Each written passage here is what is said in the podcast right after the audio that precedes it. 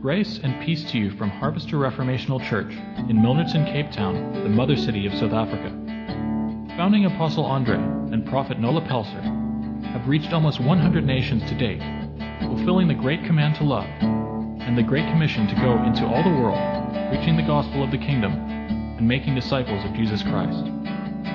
May God confirm the preaching of His word with signs and wonders following in your life. For free sermon notes, visit www.harvesterchurch.net and click on the Sermons tab. Search for the topics you need and keep spreading the word.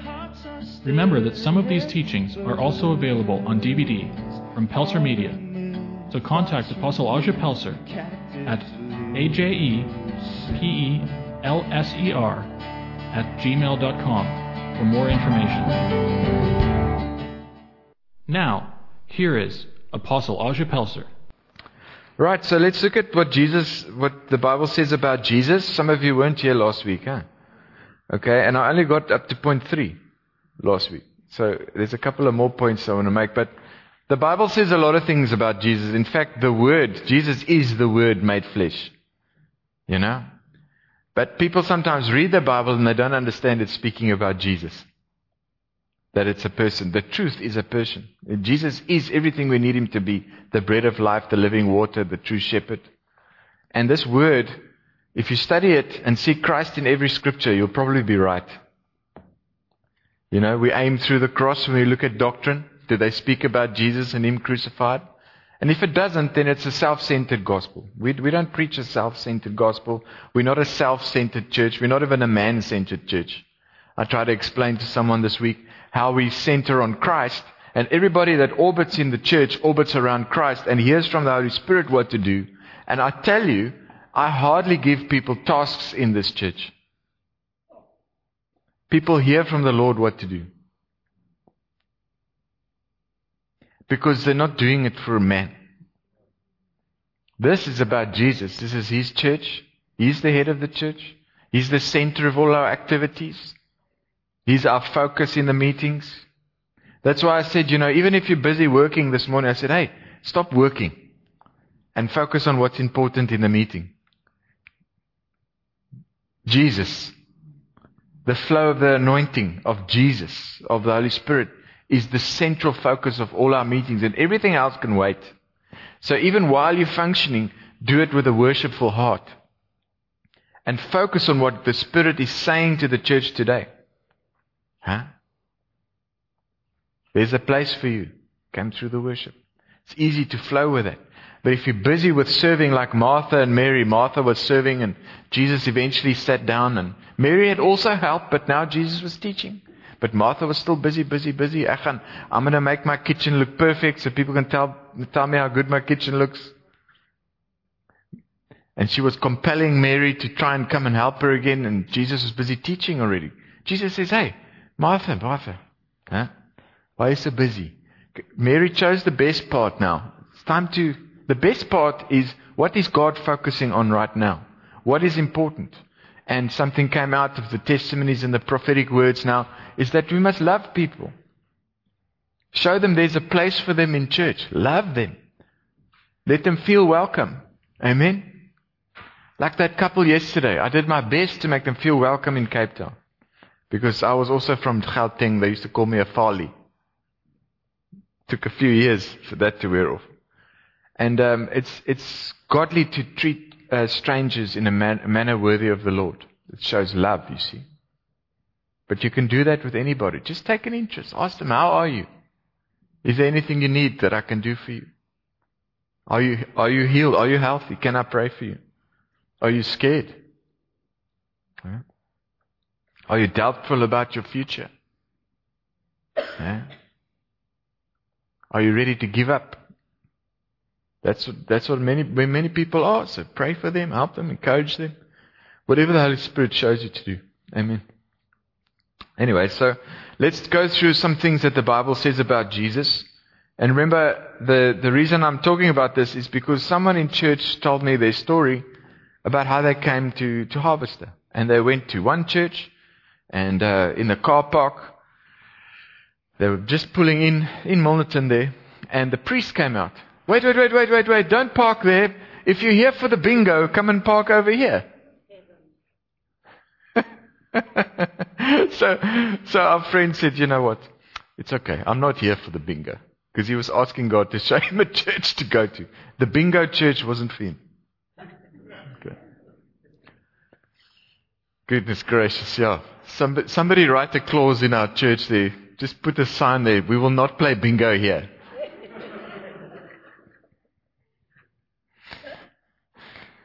We, we trust in God that we can all grow old together and enjoy the church for a long time there, that venue, but we're not going to play bingo, goodness sake.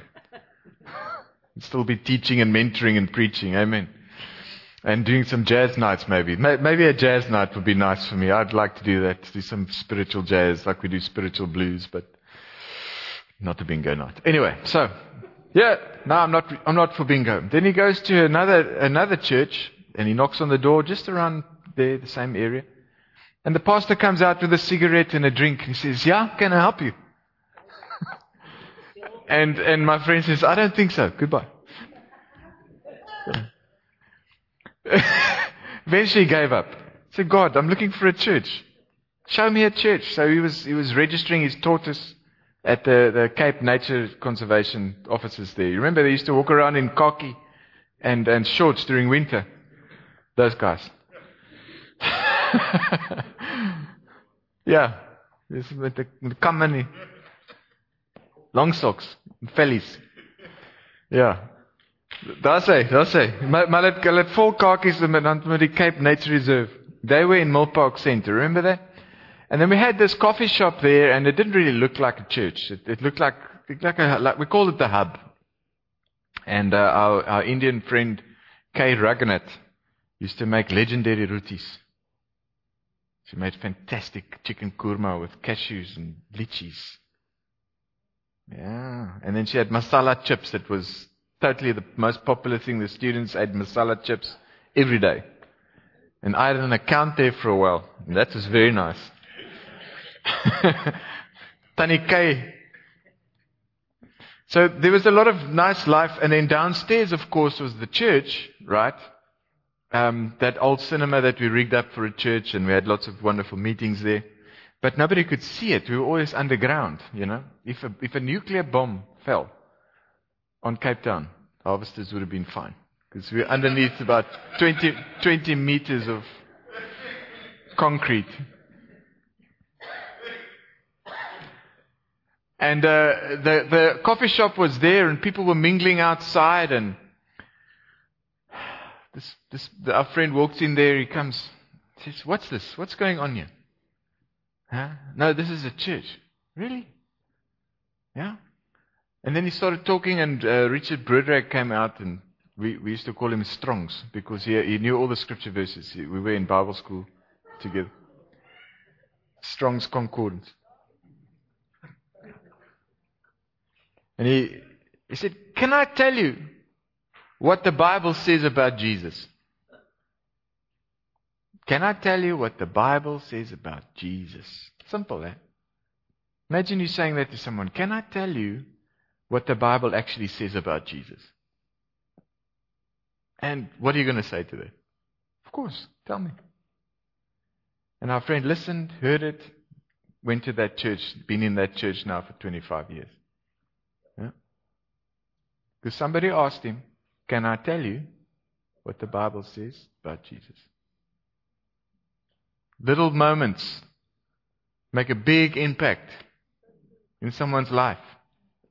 That life borne lots of fruit, helped a lot of people, helped the church. Hey? Valuable. Those other guys thought he's there to play bingo. Stupid. Thanks for sending him to us. Amen. Never underestimate a chance encounter, a divine connection. It can gain momentum in their lives. It can propel you. It can help you fulfill the plan of God. Amen. So I never underestimate that, and I always take it seriously when God lets me meet somebody. Think, why am I meeting this person? What is what is my role here? I'm, I do not go with an agenda, but I, I'm open to let the Holy Spirit show me what to do. Is it, is it coffee key? Sê daarom warm. Dis dit net water. Ah, okay. I thought you at least had some warm tea in them.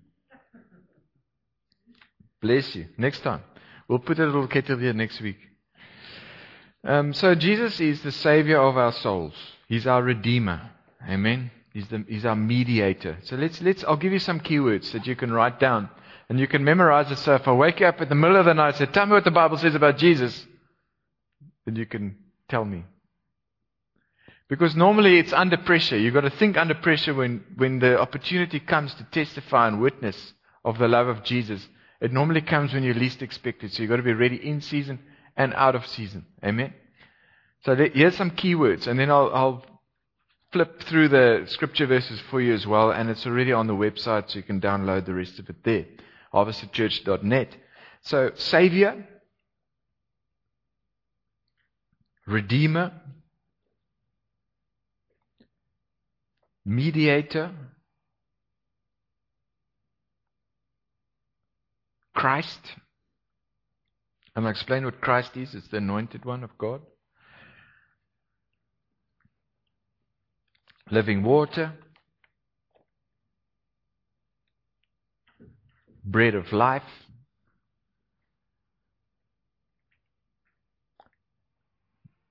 Then light of the world. Living water, bread of life, light of the world. Name above all names. The name of Jesus is such a powerful name. We don't use it enough, I think. We use the name of Jesus a bit more. Amen. It's the name above every other name. It doesn't matter which language you say it in. Demons have got a little translator built into them. They know Jesus, Jesus, Yesu, you know. Some, some people are saying you must say it in the Jewish version. Do you know when you say to a dog, voetsek? He understands it in any language. Voetsek! And the dog goes, meow, meow, meow. You, I've, you, I've tried it overseas, in other countries. They don't understand Afrikaans. You say, meow. If you say Jesus in any language, those demons will go. They'll know they're getting a voetsek. So don't come and tell me I must speak a language, you know, that's 2,000 years old and then that's the only way I can say Jesus. Forget it. That's why we got tongues, people. Hey? The Holy Spirit can translate it, so. Don't let someone force you. You must say, Yehoshua, Yehoshua.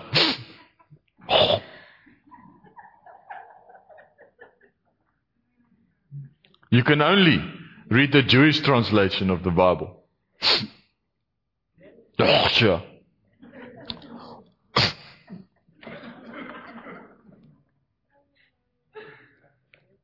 They want to keep you, they want to bind you in their tradition. Because Jesus only came for one nation, did he? Did he? didn't Jesus come for the, didn't God send his son to die for the, for the world? So you can, you can only say Jesus in one language? Don't limit God with your silly traditions. I'm not speaking to any of you. I'm speaking to those people who say these things. And I'm showing them how stupid they are. Because they bind people with their traditions and make void the power of the name of Jesus. And ask people who talk to you about all those. Oh, oh, ask them, how many demons have you driven out? How many miracles have you seen? Have you seen the dead raised in the name of Jesus? Because we have. We know the power in the name of Jesus. He says, Yesu. I love it when the, the, you know, the French first, the nice band I used to listen to. Yesuli tembaletu. Now, I'm, I'm not going to say to those guys, singing this nice, it's nice like, you know, and they dance like this. Now, I'm going to tell them, you have to say Yehoshua. Because Yesu doesn't work. Just give me a break. Give me a theological break. You know, they're so clever they become stupid. That's what the Bible says. It's my translation. Professing to be wise, they become fools. They're so clever they become stupid. That's, that's just a very simple way of saying. So don't let stupid people rob you of the power of the name of Jesus. Amen? Hallelujah. I say Jesus to the fishes in the sea and they also listen. But, but that's another story. is the name above all other names. He, he's the Lord of Lords. God has raised him from the dead. Amen. He's the head of the church. Do you know, I can, I can give you 200 examples of what the Bible says about Jesus, but I've, I've chosen 10 for you to get started for those people that don't know. Amen. So we run through them. He's Savior, Redeemer, Mediator, Christ, living water, bread of life, light of the world, name above all names, Lord of lords, eh? and head of the church. Oh, you can become a lord now in Scotland if you buy if you buy a piece of land, you can get a get a lordship. I saw it on the internet. oh my gosh! And you know what the caption says? Never be treated badly at a restaurant again. buy, a, buy a piece of land and then you can become a lord. You have a certificate and there's this guy with a cape.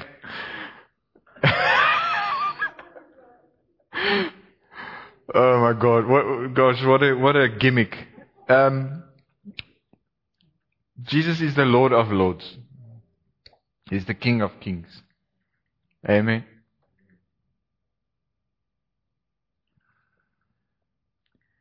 In in First John four verse fourteen says, "We've seen and testify that the Father has sent the Son as the Savior of the world. He's not just a prophet, Jesus. He is the Savior of the world. That's very important. Because people will say, well, there's many faiths and many roads lead to Rome and so on. Many ways that people see God and how, you know. And Jesus was a good man, you know. Gandhi was a good man, and there's Muhammad, and there's, he's also a prophet, you know. No, no, no. The Father has sent the Son to be the Savior of the world. He died for the sins of the world and he rose again to enforce the victory that he won on the cross. That's what the Bible says about Jesus. That's what history says about Jesus. Amen. And there's too many infallible proofs. After Jesus' resurrection, people saw him alive. His life carried on through the early church. They did the same miracles than he did. They had the same love that he had. People knew they were his disciples by the love that they showed because they said, this is the same level of love Jesus showed. And that early church continued through persecution, and you can read about it in history. For 300 years, the first early church was persecuted to death by the Roman Empire. But they couldn't kill it, and then the Roman Empire became Christian. Read your history. People that challenge you and say, ah, the church. Yeah. So have you read Fox's Book of Martyrs? They probably haven't. Because it, it's few hundred pages of people suffering for their faith, refusing to recant Jesus, refusing to bow before Rome, re- refusing to bow before idols, getting thrown to the lions, burnt at the stake. Nero puts them on crosses down the street and lights them up to light up his parties. This is what happened to the Christians. The faith that we have is precious. Don't let people walk over it. Don't stand back. Speak up. Jesus is the Savior of the world. And nothing people can say or do can change that fact. It's forever settled. Jesus, Savior of my soul. We're going to play some blues tomorrow night. We're, to, we're having our first blues practice again after lockdown. So I'm quite happy about that. Yeah. Amen. Make some music tell people about Jesus. He's the Redeemer. See, there's no re- remission of sins without the shedding of blood. So, He's that Redeemer and Passover Lamb that is slain for our sins so that we should not die in our sins but live eternally. Now, Exodus 12 verse 22 says that it's the Passover sacrifice of the Lord who passed over the houses of the children of Israel in Egypt when he struck the Egyptians and delivered our households. So the people bowed their heads and worshipped. And then that was the pass, the first Passover. Remember? The last plague, slaying the firstborn. And they had to kill a lamb and take the blood and paint it on the lintels of their doorposts. And they used hyssop to do it, which is what they also used to put in Jesus' mouth when he was on the cross. Painted the lintels. Huh? And then the angel of death passed over the households, and where, there was, where they were covered with blood, they didn't die. And we said that at the beginning. We will not die. The angel of death will go past your house. It will pass over you. No evil shall befall you. Because your house is covered with the blood of Jesus. And I was encouraging in the early t- times of COVID, we were saying, have communion in your house. Plead the blood of Jesus over your house. Paint it on your doorpost if you want.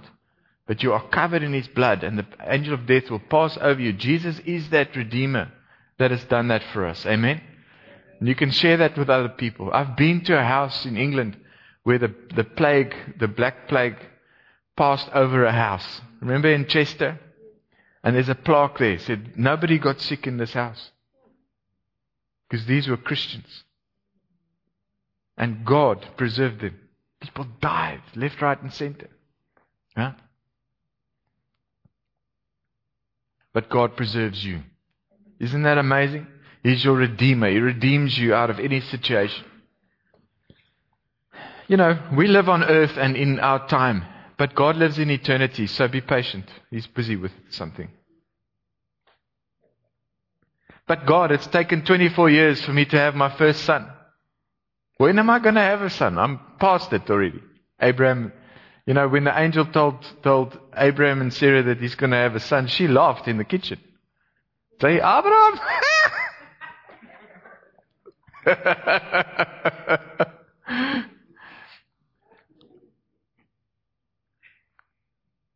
it was an impossibility for them at that stage. But the, you know, the Lord said, "Hey, this time, this time next year you will have a son." Hmm. Don't mix it up. Say next time this year you.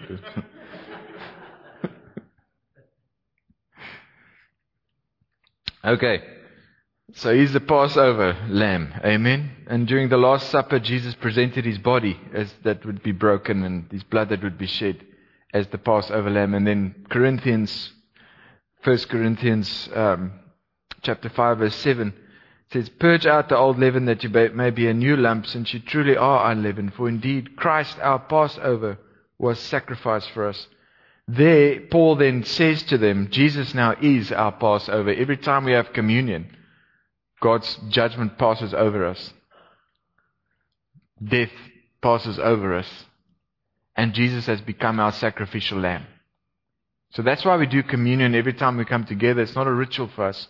We understand that we are many are one body, for we partake of one bread. We understand that Jesus was broken for us and we come into him through this communion. We understand that that blood cleanses us of sin.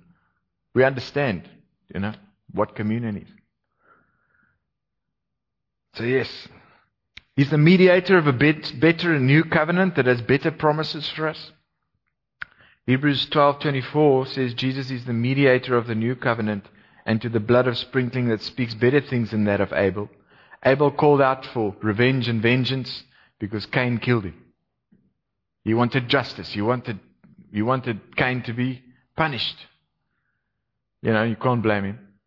But Jesus' blood is different because while his blood was flowing on the cross, he said, Father, forgive them for they don't know what they do. We've got a lot to learn, hey? Every now and then when I think of Jesus and what he did, um, I'm a little ashamed of how I react to things. And you?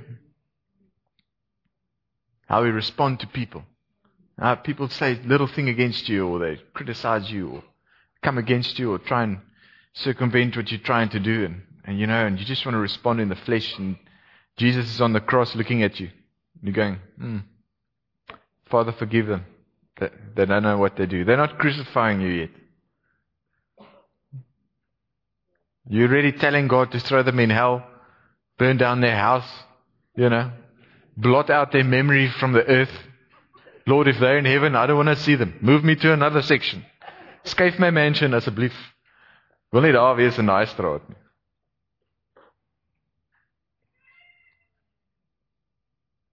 You got to check your heart.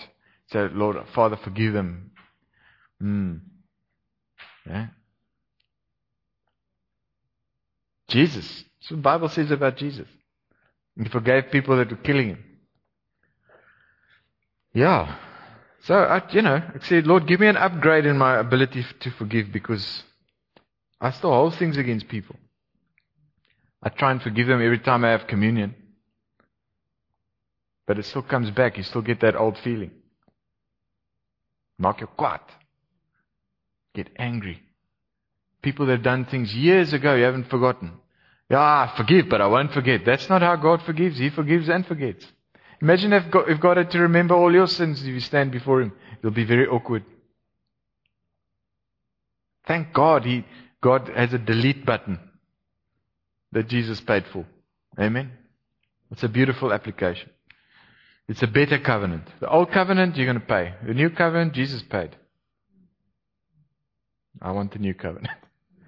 Okay? So if you want the new covenant, the new covenant has got new pro- protocols. You must forgive. Can't hold. You, you don't have the option to hold things against people anymore. You have to operate in love. New operating system. If you bring the old operating system into a new computer, it won't work. Amen? So let God rewire you from within and let that new covenant kick in. So Christ then is also the anointed one.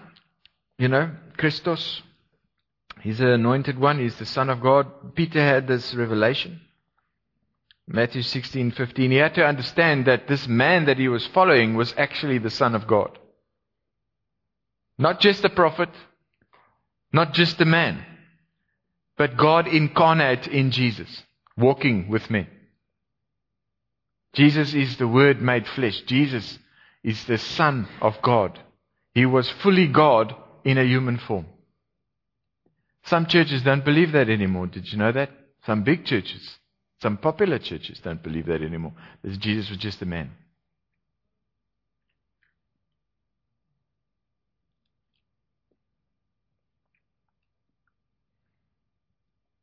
But Matthew 16:50 says, "But who do you say that I am?" Because people were saying, uh, some say Elijah, some say John, you know. But who do you say that I am? Yeah.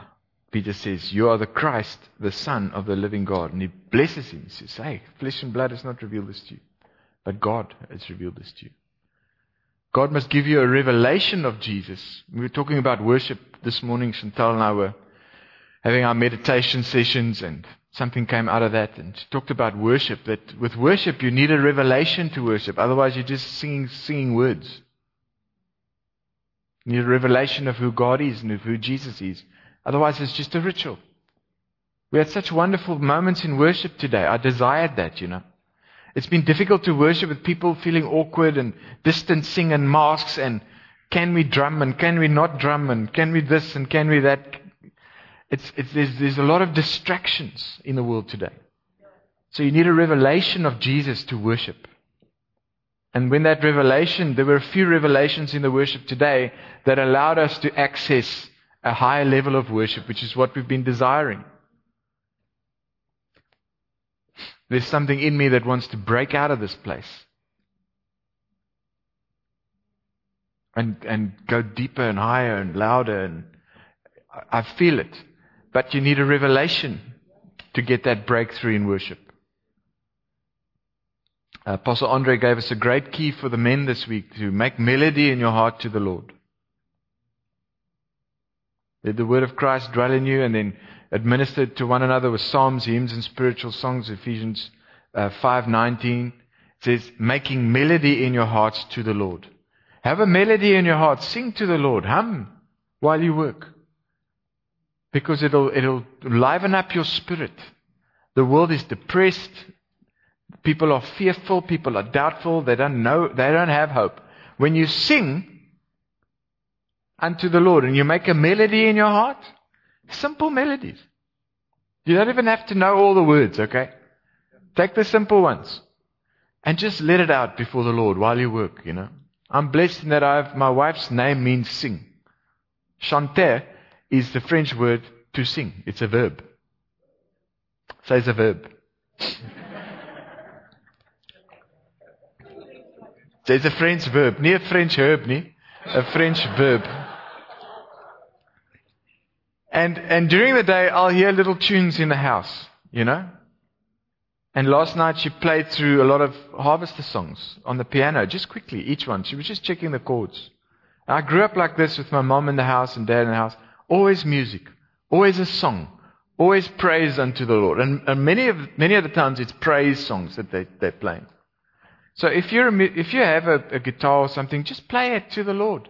If you have a voice, just use it. Sing it to the Lord. Doesn't matter if you're winning um, idols with it. Just make melody in your heart to the Lord. Amen. And if you really struggle to sing, put on a CD. Goodness sake.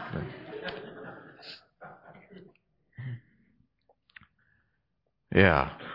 Sing with the dogs. So some people, when they sing, the dogs start howling, you know. You're hurting their ears.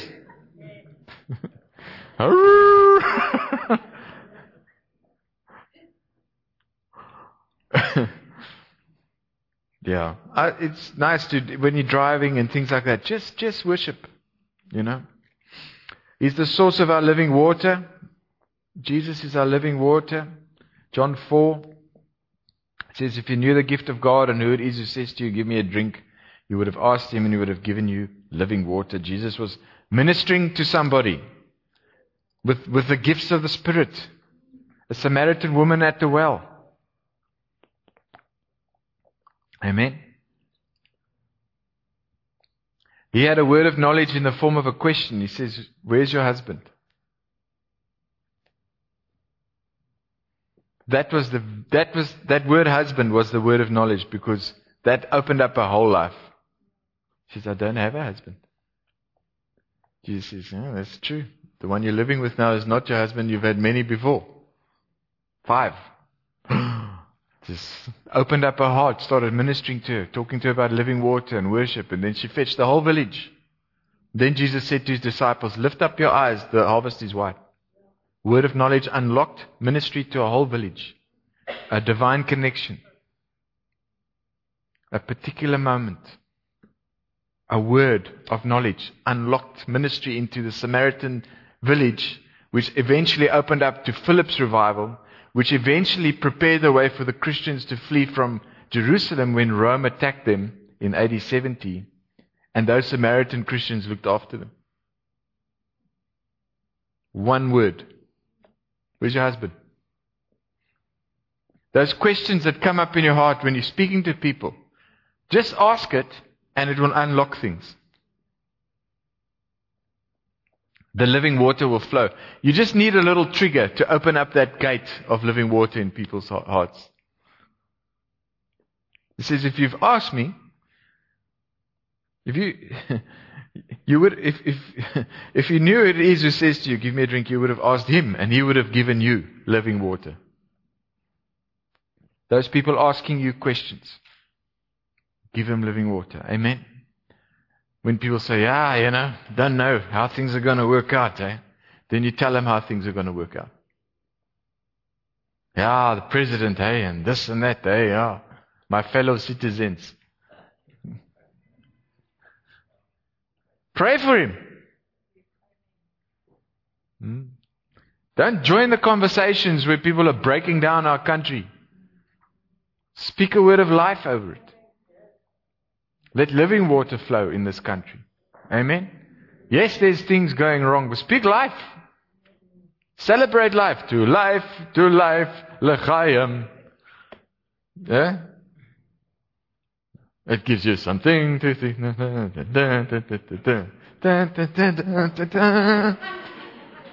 Don't get me started. I'm going to start dancing like a Russian.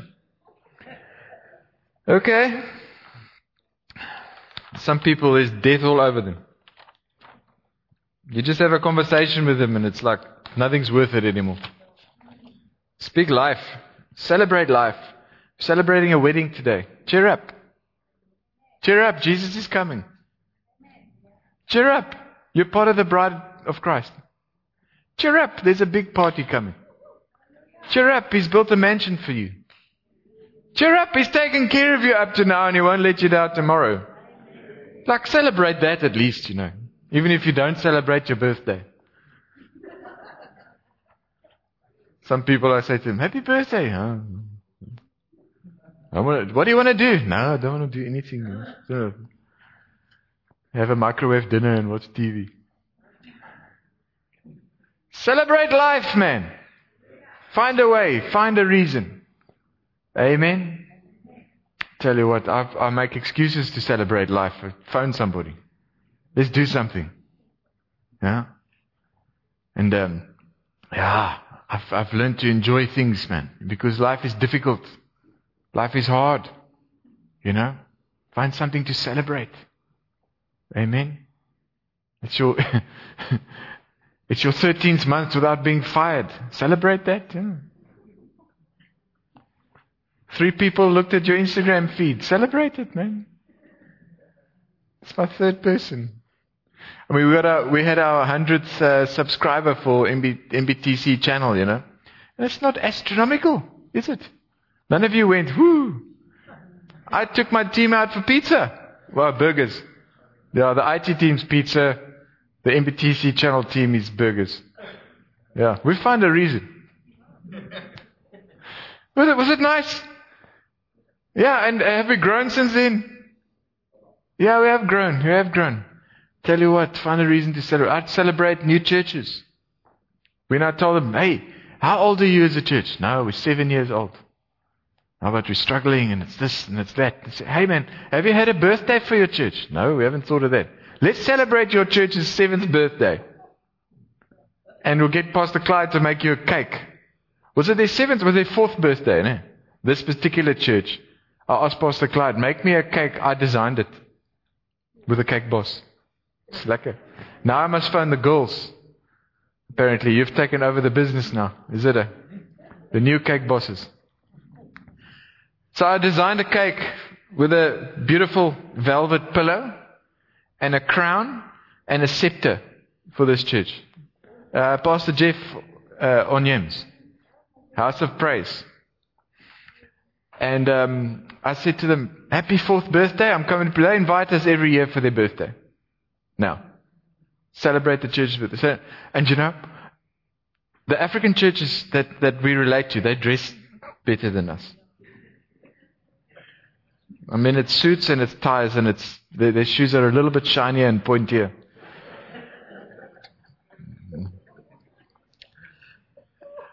And um, so, so I, I, dressed up for the occasion, but it was funny because we had this cake here, and Pastor Clyde, you know, we, we, we you know, wheeled it in, you know, just like the TV, you know. Don't bump it. This beautiful crown, and you can eat everything. You can eat the scepter and the ball and the crown and the jewels and everything, and it's like a beautiful red velvet cake. Man, it was incredible. Nobody thought, how are we going to eat this? and all these people standing in suits, you know. And then I said, let's sing happy birthday to your church. Happy birthday to you. Happy birthday, dear house of praise. Happy birthday. Everyone went crazy, man. Celebrating something. Yeah, it was just so beautiful. I said, okay, let's have cake. For goodness sake, let's have some cake. and uh, those pastors climbed into that cake. Forget Carducci and Armani, eh? Those suits will never be the same. It was like we're having cake fights and there was cake, cake everywhere and we were standing like this. Unforgettable birthday for a church. And then it sort of took, it took off and some of the other churches started, uh, you know, celebrating their birthdays. Oh, we're actually 10 years old. Hmm. So, well done, you know, congratulations. Celebrate your honeymoon, you know, celebrate your, your marriage. Yeah. Make it special. Know, I discovered after 20 years that my wife doesn't like cheesecake.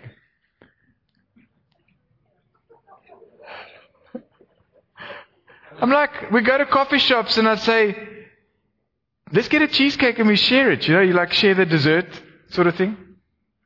It's, it's to save money and to save other things as well.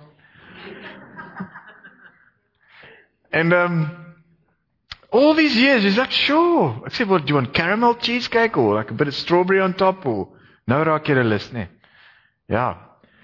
So, like, yeah, no, always cheesecake. And then after 20 years, we went, uh, we celebrated our 20th anniversary. And I was going to order cheesecake. And she said, no, I don't really like cheesecake. So all those times when I was like sharing my cheesecake with you, I could have had more. Why did you eat it? What do you like? Yeah, so we went on a culinary journey to find out what she does like. Wat waar waarvan hou jy nou so? Chocolate. Wortelkoek. You see, you don't know your wife. Start dating her again. Take her out. Do something special. Don't think you know your wife. You've been married with her. You think you're so clever. Ask her if she likes cheesecake. You'll be very surprised. And celebrate that you've discovered something new. Friends, family, kids. Your kids will tell you things you don't know. Celebrate it. Amen. He's living, living water, you see, bread of life. Yeah, thank the Lord for bread, eh? When we were in France, we said, Lord, give us today our French bread. Our baguettes. It's much better. So, he says, Moses came down, Father gives you the true uh, bread from heaven, John 6.33, for the bread of God is he who comes down from heaven and gives his life to the world. Amen? But what you do when you, when you make bread, we went to, to the Netherlands once, and uh, we visited the Maasbachs, and we were preaching in one of their churches. The Maasbachs are a family in ministry, like us, like we have families and ministries here.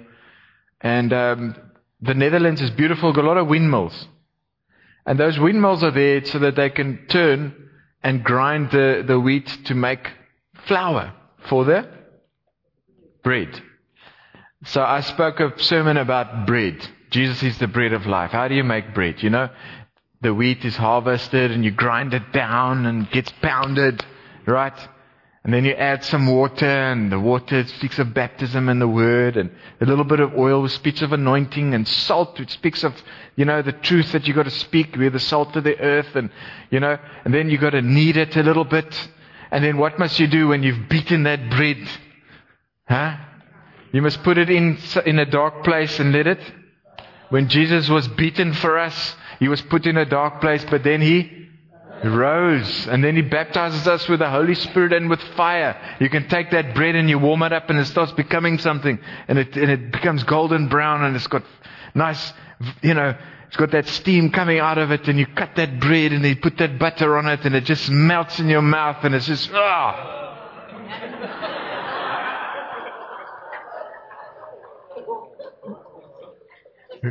Who wants bread? yeah, so I'd get you all saved, you know, if, it, if we were selling bread today. But um, I preached a sermon there, and I realized, you know, the Maasbach, he's, um, the, the father worked in a bakery before he went into ministry. But I didn't know that. After the meeting, they gave me his autobiography to read. Said, read here. Ah, he was a baker. That's why I preached about the bread of life. And it's such a beautiful ministry. And if you're ever in the Netherlands, you should connect with them. They inspired my dad to go into missions. Will. They went to Indonesia. And uh, John Maasbach visited our church. He'll visit us again. They've got a, a, a they've got two blocks in The Hague that the church owns. The one block is where they have all the workers in the church stay in the same block of flats. And we also stayed with them. They've got a few rooms for, for visitors and a cafeteria with a full restaurant. Across the road, they've got an old cinema that's a church and all the, the classrooms that they have Bible school in. They've got a printing press and a TV ministry. All there. And they built it up over a few generations. Stretched my mind a little bit to see what we could do. Amen. God's giving us many things to enjoy, many places to use. He has a place for us too. We're going to do many things there. People are going to come visit us from all over the world. You see? But the bread of life, when you, when you share bread with somebody, you need to take it through a bit of a process. Don't just take today's message and give it to someone. Go and knead with it a bit. Eh? Yeah. Let it, go and put it aside and let it rise a little bit. And then let the Holy Spirit fire blow in your life and let it, let it bake a little bit more. I'm giving you the ingredients. You go and bake it a bit for somebody. Then give them fresh bread, something God gave you that day for them. Amen. Stale bread is for the visse. Ja. and feed it to the ducks. When you, when you give bread to people and you break your life for them, it must be fresh and it must be like, wow. And that's what you are. From what I can hear and the testimonies we hear here in the churches, people's lives are very, very valuable. God's done awesome things for you. Fresh testimonies every week. Amen. Share that with people. He's the light of the world. Thing about the light of the world is when he was here, he was the light. And when he left, who's the light? That's the revelation. What does a light need to shine?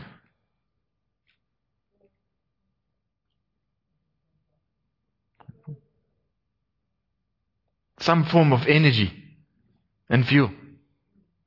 Iets moet brand. Something needs to burn for there to be a light. And if you have the Holy Spirit and fire, there's a spark in your life. If you just serve the Lord ritually and religiously without the Holy Spirit, man, you're not going to shine. In order to shine, something must burn. Amen.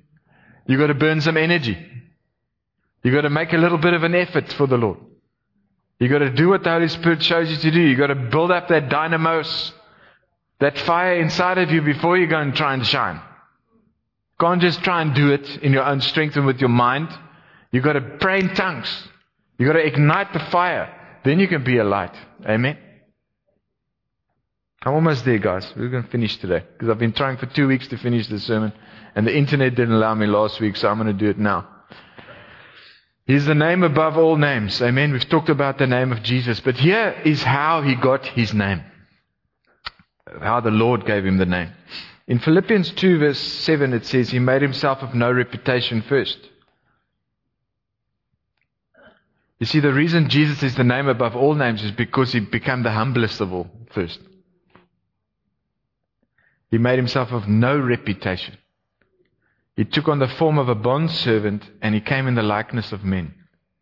And being found in appearance as a man, he humbled himself and became obedient to the point of death, even the death of the cross. So that word for form and that concept of Jesus being equal with God, he says he did not consider it robbery to be equal of God, equal with God. Jesus was God.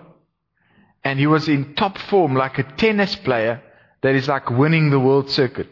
That's what that concept is. So Jesus left his top form and came and lived with us. It's like Roger Federer leaving the tennis circuit and coming to play with Tobias. Uh, Stefan's kids were there with me this week. Cute kids. The Emma is starting to take care of them nicely. But it's like coming to play with a little chokerkie in the in the garden. Roger Federer. Can you picture that? Well, that's what Jesus did to come and live with us. And he thought it was great. I'm going to play with you, man. Yeah. He takes an interest in your life. He, he's busy with, he could be busy with the universe, but he takes an interest in your life. That's Jesus' humility. That's why he has the name above all names. That's why I want to serve him because he's not too big for me. Huh? Doesn't, don't you feel great when, when somebody that, that you really respect come and take a little bit of interest in your little life? Huh?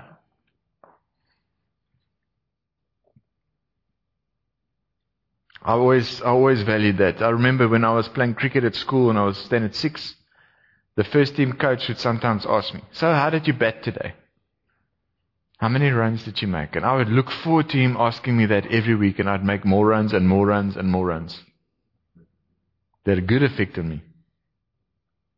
When, the, when people don't take an interest in you, you say, oh, what's the point? So how much more when you're making disciples and you phone somebody, say, how are you doing? What you've been doing for God. Have you witnessed? Have you been laying hands on the sick? Have you done what I've asked you to do? Is it, how's it working? Uh, have you reached out to somebody? And then next time you find them, they'll be ready. They'll say, I've reached out to somebody. I've prayed for the sick. I've done it. Because someone cares. We now do this on a church level internationally. How's it going? How are your meetings? How are your outreaches? Well, we, we planted another church. Okay, go for it, man. Go for it, man. I'm doing exactly what that coach did for me. And there's growth, and there's beautiful growth, and there's beautiful fruit, and it's just wonderful. Wonderful. I get such a kick out of talking.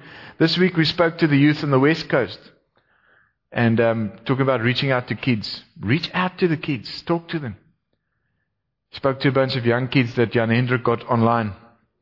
And um, we just asked them questions about themselves. They opened up. Easy to teach them because somebody cared. Somebody bothered. You know? So yeah, therefore God, God has highly exalted him, given them the name which is above every name, that at the name of Jesus every knee should bow and every tongue confess huh? that Jesus Christ is Lord to the glory of God the Father. Amen. Which brings us to confession that Jesus is Lord.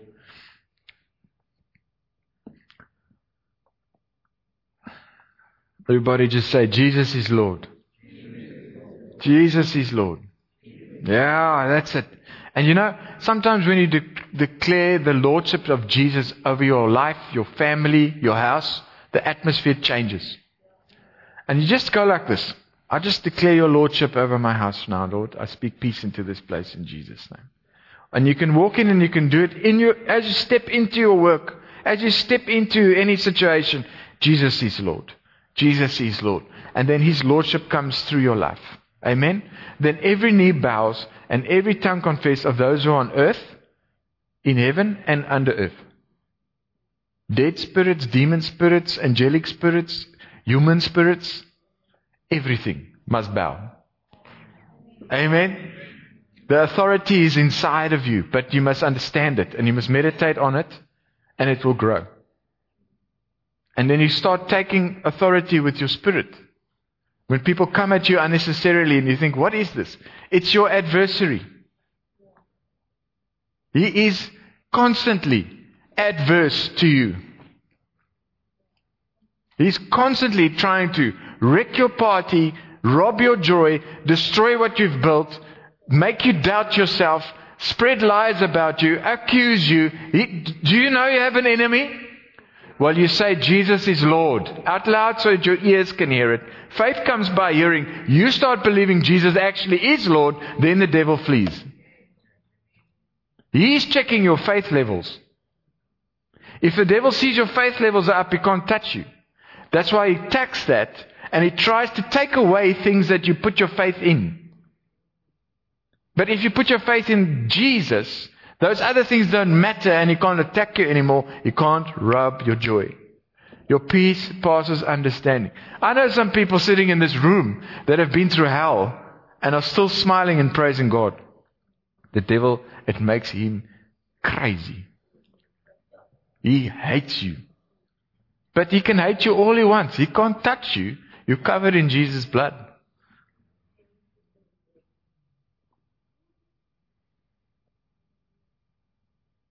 He is a loser, not you. You are more than a conqueror through Christ who strengthens you. Deur Jesus Christus wat ons liefhet, né? Ons tot alles in staat. Man, when that sinks in, you carry on. Do you know what Gandhi did? He destroyed the British Empire with a with an Indian spinning wheel. He went and sat on his bum with his loincloth.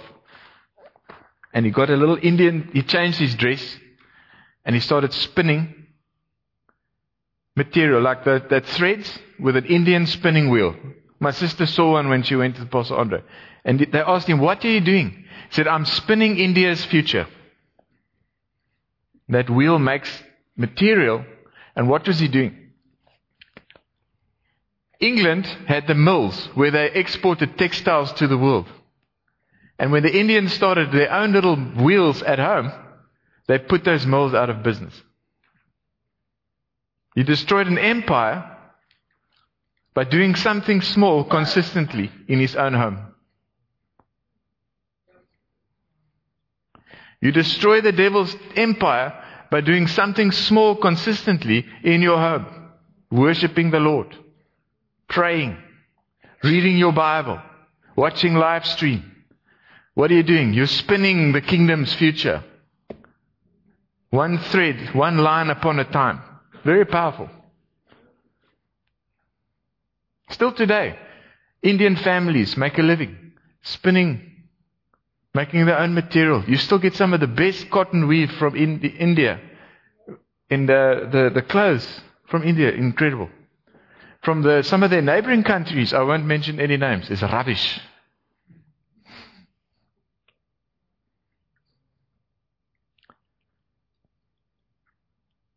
Do something simple that the Lord shows you.